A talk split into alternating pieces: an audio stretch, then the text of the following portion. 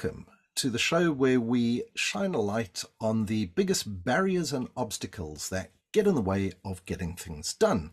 What I like to call monsters and myths. And today we have a show with a bit of a difference because we're not going to be discussing multiple monsters and myths. We're going to be discussing just one. And for that, we have a return guest in the form of Dr. Leda Glyptis, who will be joining us to talk about something that was prompted by a blog post article that she wrote. Leda, welcome to the show again. So good to be back. It was so much fun recording with you last time, and I'm very much looking forward to this. And and for those people, just to give a bit of extra context, uh, we tried this recording once, and technical issues meant that uh, we didn't manage to capture the recording. So this is actually a repeat, retake, take two. The returns are always better, aren't they? Let's hope so. Anyway, diving in, the thing that we're going to be talking about today is the context chasm. And Leda, this was sparked by an article that you wrote that had to do with a corner office, a frosted window, and shoes. Please, can you explain just to give the context before we dive into the actual meat of the story? Absolutely. In fact, uh, not only will I give you the uh, the the context for the story, but I'll give you the context of the story. So a few months ago, I was speaking to a client of mine, um, and we were discussing the challenges and opportunities presented by remote work. And I was saying that I think we're missing a trick as managers because there is an opportunity now that everyone is remote to really reflect on people's preferred ways of working, preferred communications. We're all remote. So if you're a night owl, surely you should be able to indulge in it. Why not? Why don't we do more things asynchronously? Um, he did not want to have any of that. He was very anti everything I was saying.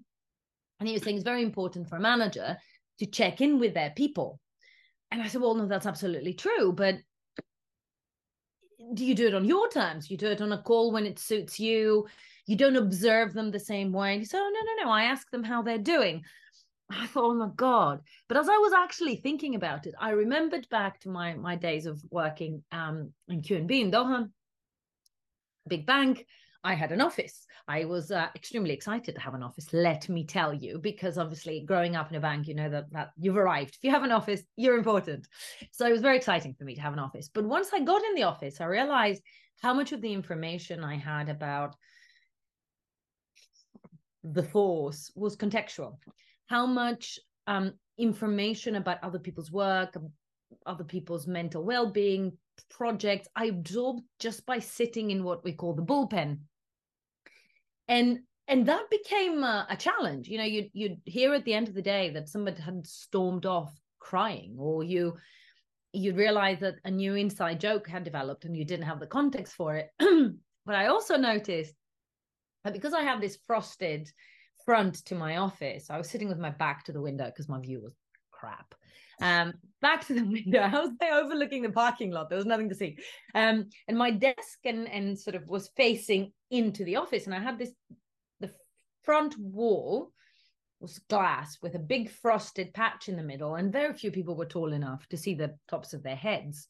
So the first thing that happened is that you you start recognizing people's shoes or shoe taste. The second is that you start seeing patterns in their gait. So you can tell someone's rushing, you can see someone's tired. Like you get you you start having without looking for it, just because it's in front of you, you start getting some contextual information from shoes of all things. There. That was the context of the context. So uh, in the biggest thing is that you got the context by being in the physical environment. And COVID changed a lot of things. And I think that it's been changed permanently now. You know, we had remote working beforehand, um, and a few of us have been working nomadically on the road, client offices, other sub offices, that kind of thing, for many years. So, so being able to work remotely, being able to telecommute, as we used to call it in the old days, um, isn't anything new, but COVID really shifted that work style for so many people of 100% not being in the same space as their co-workers.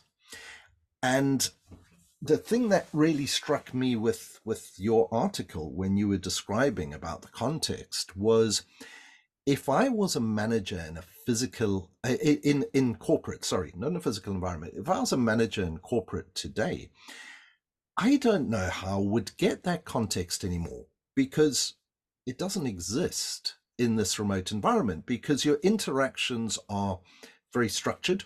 They're very time bound as well. In an office, you'll see somebody uh, water cooler hang around by the lift you'll see the slump of the shoulders you'll see the dejected feeling you'll see them withdrawing from conversations whatever and you'll know something's up and you'll know to be able to depending on who the person is go up put your arm around them or you know call them in and go is everything mm-hmm. okay with you or something like that? But in this environment you've you've been working distributed teams recently. Have you what have you noticed and and how have you seen it done badly first in well, terms yeah i think let's start with that because what you painted is a very poignant picture. And as you were you were talking i had a couple of thoughts one that i've had before and one that i haven't. So that's a good conversation already for me. So i think the first thing to say is that when we moved into covid land we didn't prepare ourselves for a marathon right? None of us expected it to last as long as it did. So we the first thing we did is we replicated everything we had been doing in the office uh, using zoom or whatever so we got ourselves the the faster horse right we we did not reinvent ways of working we just transposed and it was very much it's the carbon copy on on email right the cc we just took a thing and replicated as closely as we could. And even though the the pandemic and, and our isolation in our homes is over, you're absolutely right. We haven't gone back to the office in the same way. And yet we haven't reimagined that work.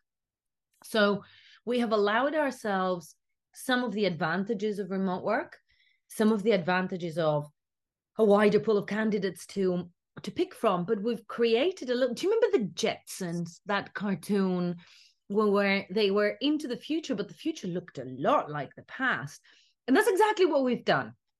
Right. We we have we're all at home, but we're almost entirely squandering the opportunity for asynchronous work. Um, to work to your preferences, to organize your day differently. We're so heavily indexing on calls because we used to be co-located we used to be in meetings now we do it in calls. But but actually those are not like for like and we're losing a lot of valuable optionality. So so i think that that is a problem because as managers we we try to hold on to the levers we have. But as you were talking and describing that water cooler moment the the fact that you realize that some people are storming out of meetings angry or people go to lunch together and there's someone who's never invited and you notice these things as a manager and hopefully you do something about them. The reality is that the context we are trying to decode as managers doesn't exist anymore. It's not that we are not there by the water cooler is that the teams are not there by the water cooler so the things that we're used to picking up on are the relationships and the camaraderie between the team members strong? The answer is no, unless they're part of a football team or they're friends outside of work. The, the fabric that made the office life more like a small society, a small community with people falling in love and getting married to people they met at work and people becoming really good friends. That context doesn't exist. So there, there are two degrees of separation. It's not just that we don't see it, they don't have it. So the first question we need to answer for ourselves is is that a problem? And I think managers and and behavioral psychologists almost uh, in their entirety would say not having human interaction is a problem. But then how do you solve for it? Because we've seen so many entities over indexing on even more Zoom calls. unstructured Zoom calls, Zoom calls without an agenda, where actually all you want is to not be looking at a screen for five minutes. And then yeah. you have others who mandate a return to the office. I mean, um, you and I were having a conversation with someone yesterday about that, and they have mandated a return to the office. They believe that to not come back to the office loses something that they can't afford to lose.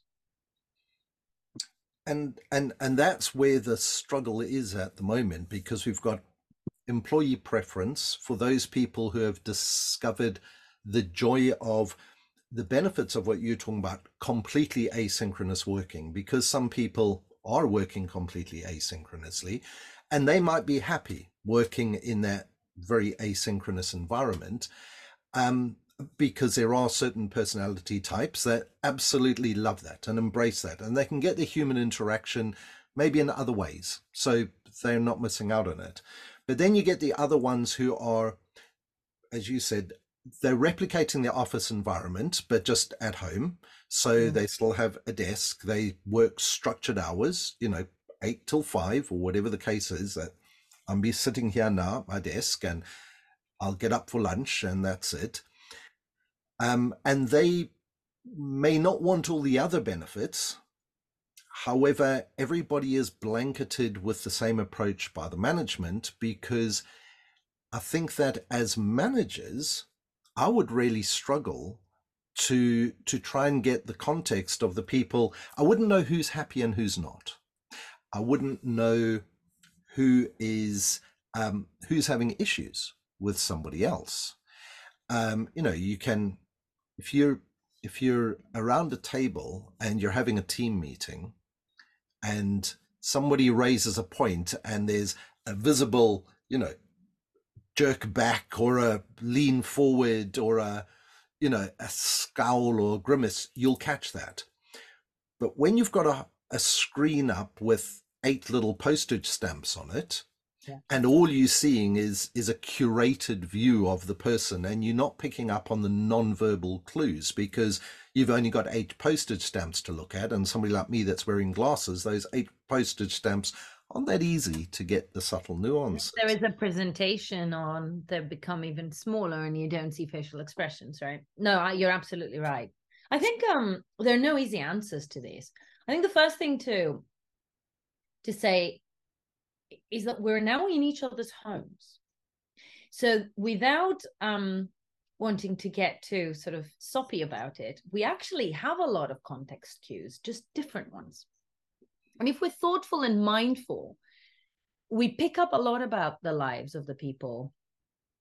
Maybe not how well they get on with their co-workers, but the context of their lives. So you you you'll realize how many of your team members have young families that you may have not known before because if you're working from home and you don't have the most ginormous house, you know, Junior will come in and ask to play Lego, like I had in a call the other day. The little kid, adorable, came in and said, "His dad, this is my time, and you're meant to be playing Lego with me." Can't argue with that. It was his time. It was past five. It was Friday. It was past five. It was his time. And there is a humanizing factor that if, as managers, we we can make it welcome. Like I've over over particularly the COVID years, um, people's kids or pets or partners would come in during a conversation because you're in their kitchen. So of course they will.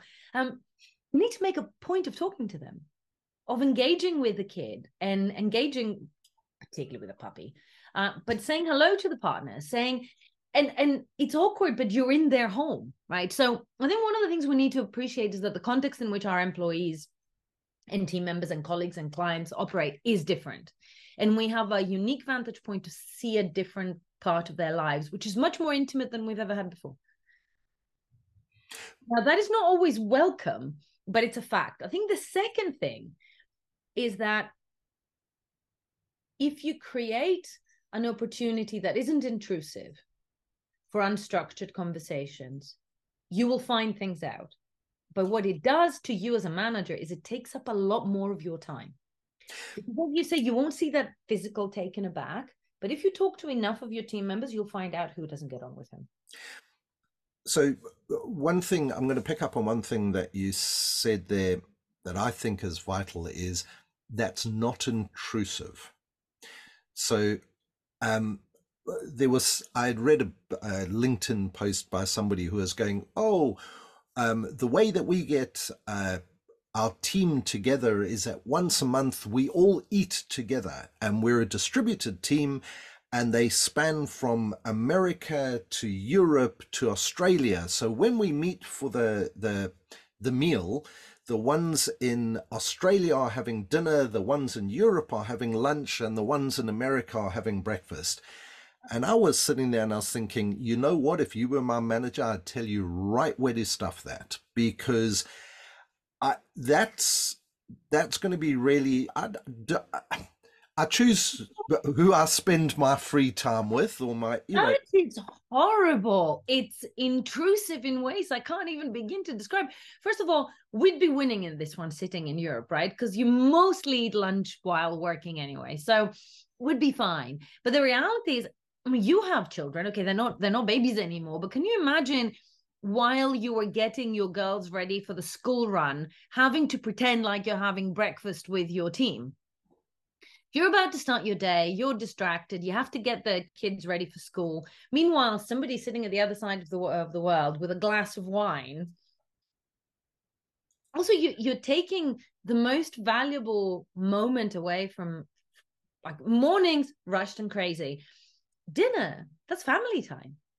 Like, how very dare you? I don't like face to face events that dig into my time. I think that when we organize employee events, we need to constantly be mindful and check whether they're happy to give us an evening because the evenings aren't ours my evenings are to spend with my friends and with my partner and with my family and and i think this was one of those um, situations where the manager is coming up with great ideas that suit them Mm. And I don't think that they're taking their employees into account. And something that you told me on the recording that didn't end up getting aired, um, but I I loved the thing that you mentioned. So I mentioned it to my daughter who um, lives in Thailand and runs her own digital agency, um, and she is struggling a bit with uh, new starters and onboarding and and we'll get on to that in a second because I think new hires are, are a big problem in a remote first environment. Um, and she is fully digital. She's got staff spread all over the world from South America to four different countries in Africa to Europe to people spread across Asia and the Philippines as well. So, so she has a very, very geographically diverse staff. Yeah. And can you guess what it is that I had told her about? The personal operating manual. Ah, oh, Arthur Leung, what a legend. Please explain to everybody. Tell tell tell the story from your side because I got the name wrong and she immediately said, "Oh, that's like an SOP, a standard operating procedure, and this is a personal operating procedure." But you had a better description as the owner's manual. Please repeat that one uh, this was genius, and and and I had uh, I had nothing to do with this. Uh, uh, and I think I should reference who it is because he's he's brilliant. So uh, it's it's Arthur Leung. He's the chief product officer of Shawbrook Bank. Um, we worked together at Foundry, amazing colleague, good friend. And when he first joined the team, he created the Arthur Leung manual. And he gave the Arthur Leung manual to me, who was lucky enough to be his manager at the time but he also gave it to his team members and he it was i mean he's a product guy right? So it was done with intelligence with humor with it was beautiful but also it was thoughtful. Because he had actually spent some time reflecting on his own preferences and patterns everything from i'm a morning person to i like real time feedback. You know some people want the separation I want. I prefer more touch points rather than fewer. But he was and and it invited dialogue and said, "What about you? Are our preferences compatible? What would be the best time of day to talk? What would be the best? Um, are you more of an email person or a?" And it was it raised a couple of topics. And as I said, it was it was obviously someone who is self-aware and, and thoughtful, but it raised a set of interesting conversations. And it wasn't about power because he did it with his boss, he did it with his team, and he did it with his peers. I'm new here. Here's the di- it was brilliantly done. And it should actually be standard operating procedure because it forces you to have certain conversations. I mean, I am I used to have a boss um who was a nightmare in the morning. It was like an ogre in the morning. And we I have a daughter like that, by the way. It's not the one in Thailand, it's the other one. Don't go to her early. Never try and wake her up. We would like elbow each other to to not go first into his office because he was just unfriendly and dismissive and angry. Later in the day, he was a delight. Why not be self aware enough about this and not schedule one to ones with your young team members in the morning? Like I had a, I had another, I had a team. The first time I introduced this as a manager, I said to my team, like, what can we do to make this better? And one of the one of the engineers, obviously, uh, was like silence until eleven. No calls, no meetings, and if you want to have a chat, go to the coffee area so we can actually get in, get our head down it was in the days we were all in the office, right? Silence until 11. It was like, any objections? Everyone was like, no, if I want to have a meeting or a call, I can go to another room. The team doesn't do any team meetings. And we don't chat over like, hey, Andrew, can I have a piece of gum until 11? Not hard. No, not hard at all. And, and this, after repeating your story to my daughter, she actually has already implemented that with one of her. She's tried it out on one of her new starters. Amazing. That she was um, she was having a bit of difficulties with, and and I had literally I got off the call uh, with you and I went, oh, I've just had this amazing thing. Unfortunately, nobody's going to see it, but we're going to repeat it. Um, and I told her all about that, and she is struggling with a with a chap that she had taken on board. And she went actually that that makes me really question myself as well. So she said i'm going to start with me with herself. And she said i'm going to put that there. And she said i'm actually now going to create a template and i'm i'm going to get other people to do it as I well. and you know she's started by discovering you know there's there's the school run in the morning and he's based in africa and that's time zone wise when she's in mid flow in the middle of her day in Asia. So mm. she's typing and expecting responses on Slack and everything like this, and she's not getting anywhere because he's doing the school run. Yeah. So so that was like, oh, okay, right. So right, if we are going to be working much more asynchronously, where's our overlap? Where where does suit us and things like this? and it stimulated those and and i just think after hearing about it from you i think it's as important as a cv it's the you know the cv is the door opener and then your personal operating procedure your personal operating manual if not before hire but certainly as part of onboarding should become standard practice because i think we all need to learn new management styles. I agree I think with we that. need to unlearn the old. And, and this is maybe one of those things that we need to learn how to do just to be able to prompt that extra layer of empathy that we need. I, I think you're you're absolutely you're right in everything you said and i think it deserves to be repeated we need to develop new ways of management we need to unlearn and find new ways and i don't have the answers but exploring new things are important. The second thing you said that I think is absolutely spot on is the care we put into putting a CV together that tells our story should be commensurate to the thought we put into reflecting as to our own strengths and weaknesses. So, for instance, I am someone who's very good at thinking on in the on the go, thinking through complicated things during a conversation. I often forget that's not a preference for everyone. even though I know it intellectually, if I'm in the flow of things, it isn't natural for me to say, Do you want to think about this? Shall we come back tomorrow? And and our own preferences are prevalent, whether we like it or not, to all of us. So that forces you to reflect, and that's that's valuable. But you also said something there, and I don't even know if you intended to say it, but but I think it's important compatibility. You need to allow for the fact that you look at skill sets and you look at cultural fit and i put it in quotation marks because you usually say one thing and mean another in in those conversations but actually ways of working compatibility is something that we haven't historically thought about. I remember um i was working for a company that was like insanely into slack. Um and i brought someone in who i'd worked with before and uh, because that's the way his brain works he he looked at the stats and he goes the average team member in this company sent 300 slacks a day. A day? Because people were doing stream of consciousness and back channel chatting and there was special interests and pets and love island and and and. And he's like this is noise. I don't want this. So actually as as we force ourselves through that reflection there's the personal compatibility.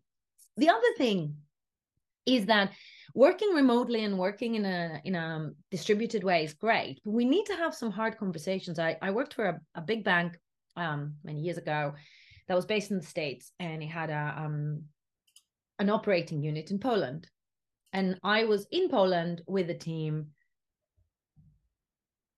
And I became aware of the fact that there were some critical moments in the day when the US was opening and they needed a set of numbers for that particular from that particular division that coincided with the time where all the carers had to go get kids from schools and we ended up having a very very difficult conversation because of course that division did one one thing and they didn't want to say well we can't do it because what the easiest thing for a big bank is to close down the division right? but equally this is poland. There's snow on the ground. Do you really want your six year old waiting at the school gate? Because every day you have to do these numbers. And it was an interesting set of exercises about are we doing the processing of this information in the right place. Because you can't have a situation what are you going to do never hire parents? Or will their kids forever wait so we we talk about the upsides of this remote and, and, and unconnected thing but actually we need to think about the possibility of certain things not being as flexible certain things not being compatible it was resolved in the end because what we ended up unraveling is when do you need this information by and what do you need it for so can it be sent an hour earlier? Or can it be sent right at the beginning of their day? So when does it need to be accurate for? And it was solved. But the reality was that there was a very real scenario where it couldn't be solved. And that needs to be looked at as well, because you can't perpetuate a situation where either the work is always late or you're always late for picking up your kids. Now there are there are two things that I want to touch on um, that have also got to do with this new world. Um, and one of those, I was mentioning my daughter with onboarding, is taking in people who are new to work, period. So interns or university or college leavers or people that have never worked in a corporate environment before. How do they, how do we solve for the fact that we, we are used to historically picking up so much stuff by being in the same physical space as people. Do you think that the generation that is now entering the workforce is so used to working with their mobile phone and chatting and WhatsApp and all the rest that they will learn, they will be able to learn enough? Or do you fear, because it's a fear that I have, that there'll be so much tacit knowledge that we all carry around in our heads that simply won't be passed on because there isn't a conscious effort. Um, I my, my wife had worked in the same role for 24 years and before she got made redundant. And um, she's now been rehired by another institution but she still has some interaction with the team that was left behind the people that weren't made redundant. And they're making constant errors. And the errors are because nobody asked her for the tacit knowledge that she was carrying around in her head. She had 24 years of history and legacy, and she knows why stuff was being done the way it was or why stuff needed to be done the way it was. But none of this was written anywhere. Whereas when she was in the office, the people could just poke their head over the, the, the petition between them and just go, hey, you know, th- this strange thing has happened and she go oh in 1987 this happened so therefore these people are in this way. Uh, we lose that and and so I, I think um I mean there there are a couple of observations but I fundamentally agree with you. The the the first is that by working in an office environment with all the frustrations and and and and and and um, you got three things that I think are next impossible to replicate in a remote world. The first one is the camaraderie, your trench buddies. Uh, uh, if you're in a fully remote world, you don't have trench buddies. You don't. You don't have that same affinity. The second is you pick up the conventions of behavior. You pick up the sort of non-verbal cues of how things are done around here. And the third thing is you could get yourself noticed in a way that could help your career. People would take an interest, people would share information, uh, you would be encouraged to make lateral moves. When you're working on on your own thing, not in a context where you can pick up those cues, um, you also don't get noticed, right? You only work with whoever you work with. I found that um, I joined a, a, a new company during COVID, I was on the executive, which meant that I spoke at a lot of town halls. I would go into the office when things reopened and people said hello to me and I had no idea who they were. Because I obviously I knew my teams, but these guys didn't work for me. They knew who I was. I didn't know who they were. Um, whereas in an office environment, I would. I think the the thing to to say in this is um, everyone's on the same boat. So there's a leveling factor that it's not that everyone else is there and you're not. Actually, just as I said that, maybe that's not true. Because certain people are going back. And are they unfairly advantaged? You know, that's a rhetorical question. It's a difficult one, right? Because I actually think, uh, as a as a as a as an employee, I don't want to go back. I love working. I'm not wearing shoes right now. This is amazing. Um, and it it allows me just much better quality of life in certain ways. Um and i like being occasionally in an office with people but i like the flexibility. Um so as an employee i don't want to go back. As a manager i see the advantages frankly i do. But what happens with the team members who are always in? Do they exchange information and develop relationships that are not available to the people who don't don't go in out of a preference. I don't know the answer to that. And i i would suspect so though. Yeah. Because face to face always comes with a stronger stronger pull stronger bond. So the other type of people because you said something about being noticed. The other type of people that i have a concern for in this environment um, is one again going back to an article of yours, a very old one that you pointed out me um, to me, the one about David, about the things that we cannot see. Yeah. You know, that's short story there. Leda, tell us about yeah. David. He's he's here and he'll hear me now and he'll be like, "Why are you talking about me?" Um, the the piece um, of the things we cannot see um, was I written as a reflection on uh, David, for those who don't know, is my partner. who is um, much more quiet than me. That's probably how it works. And uh, he's the sort of person who will, you know, head down, do a good job. He's not someone who will complain about things he he doesn't uh he won't agitate i will incidentally but he won't um so he found himself in a situation a few years back where he's a, a graphic designer a, a team of several graphic designers was reduced to him and the intent was very much that people would hire uh, to replace the talent that had left um, and in the meantime he was a good sport he worked longer hours he covered everyone's work. He cancelled our holiday. He worked through weekends. Nothing was dropped. And because nothing was dropped, and to give them the benefit of the doubt, we were not in, in the office, we're all at home. There was no problem to solve. And the months passed.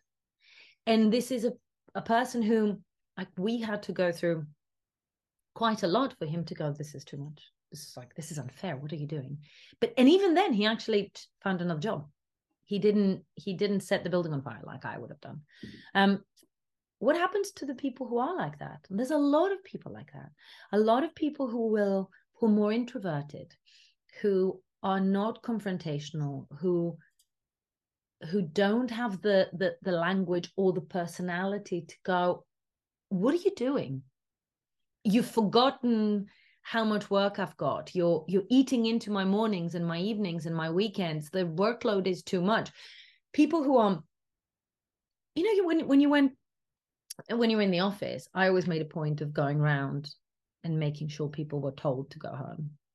And if there is someone who's always working late week after week or day after day, I'd go around and say, what what's happening? Like if you've been going to the gym in the middle of the day and that's a choice, fine.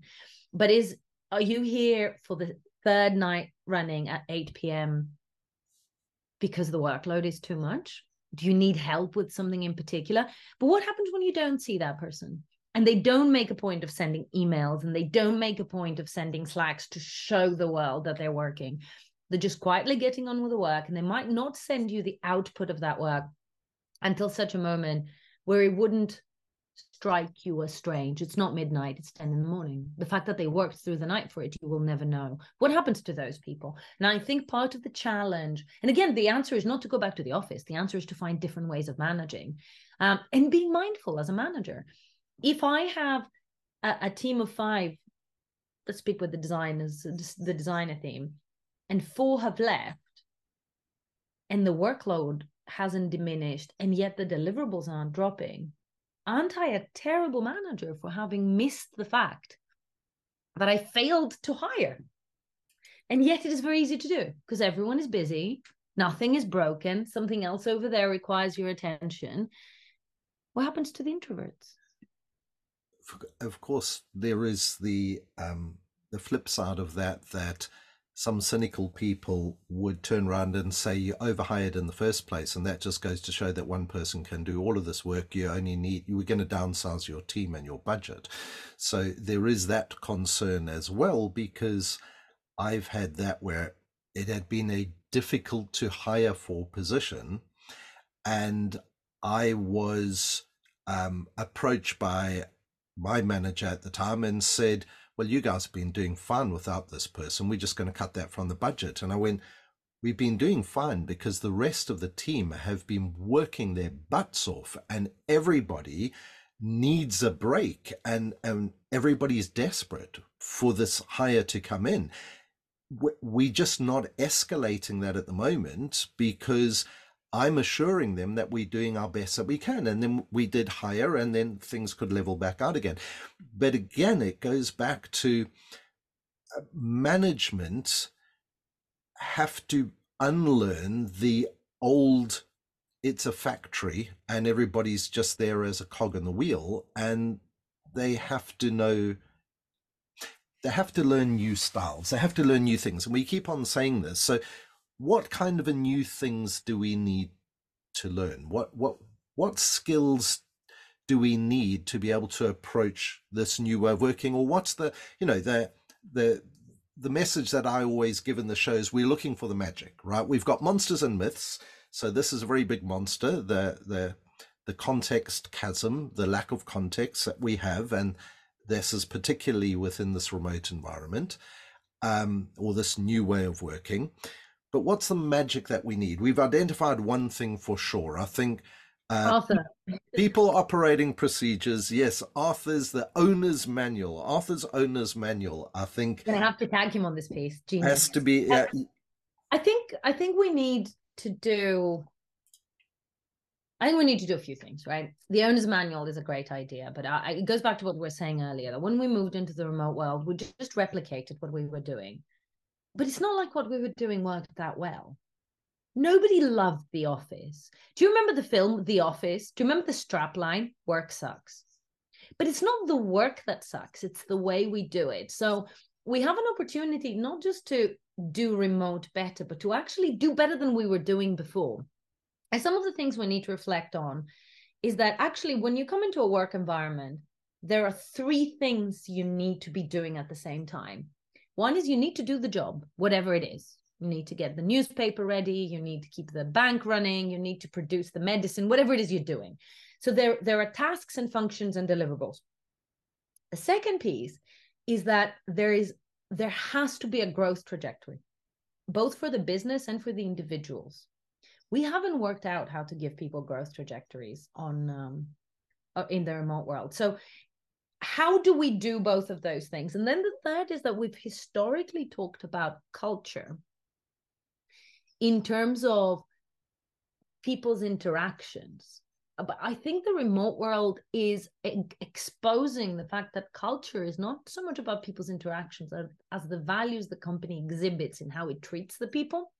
Like fundamentally, your culture is about the the body corporate, what it tolerates and what it doesn't. You might end up in an asynchronous world, um, in a, in a remote world, never making friends at work again and to me, that's sad because I've made some amazing friends at work over the years. But to someone who's never worked in um in an office, maybe they don't they don't care about that. So when we talk about culture, it needs to stop being about the forced jollity and the fact that people go to the pub once a month. I mean, I I work with this company and they all go into the office and go to the pub once a month. Great, but that's not what your culture is. I mean, it might, it might be, it might be, but it's not what you're solving for. So, how do you create a mechanism whereby the values of your business, if you have them, shine through in every interaction? That's what matters. Now, maybe part of how you do that is you you spend the cash to get people together for offsites or for socials so that they get that face-to-face interaction but actually that doesn't guarantee anything so focus on the hard question, which is about the values in the interaction between the body corporate and, and the people, not how well they hang out in the socials. And the other piece is we need to double down on asynchronous. Remote work can't be about 8 million meetings. And if we are working asynchronously, why do I have contracted work hours still in contracts? Shouldn't it be more about the output? What if I'm uh, an engineer who likes to code through the night? Like back to David, he's a designer. He works with a team. He has calls with the clients. He has calls with the creative team. But when it's head down producing concepts, why does he have to be um, in front of his desk at eight? Why? So getting more comfortable with the asynchronous uh, work and whatever that means. And then the last piece is trade-offs. Like if we are going to avail ourselves of a global asynchronous, disconnected workforce, we have to be okay with the fact that we're not going to get an email back in the same hour that we sent it because they might be asleep. We might have to accept the fact that we might never meet. We might never meet because one is in Australia and one is in Bogota. But we also need to accept that if for whatever reason we exert our preferences and say, actually, we will be in the office, we will be co located, we will lose some talent who don't want to come back. And it has to be okay that there are trade offs. Because when we went into lockdown, there was no choice. So we didn't discuss trade offs. We did the best we could do. Everyone was in the same boat. Now we're not. Now choices can be made, but each choice comes with certain folks going, that's not for me. I think that's a great way to wrap this up because the, the key lesson there, the key thing that I was taking away the whole time while you were talking was stop trying to replicate what we had and figure out how to make what we've got now better than what we had in the first place. Because there are untapped advantages to this that I think people still haven't really got their heads around. I don't have the answers to everything.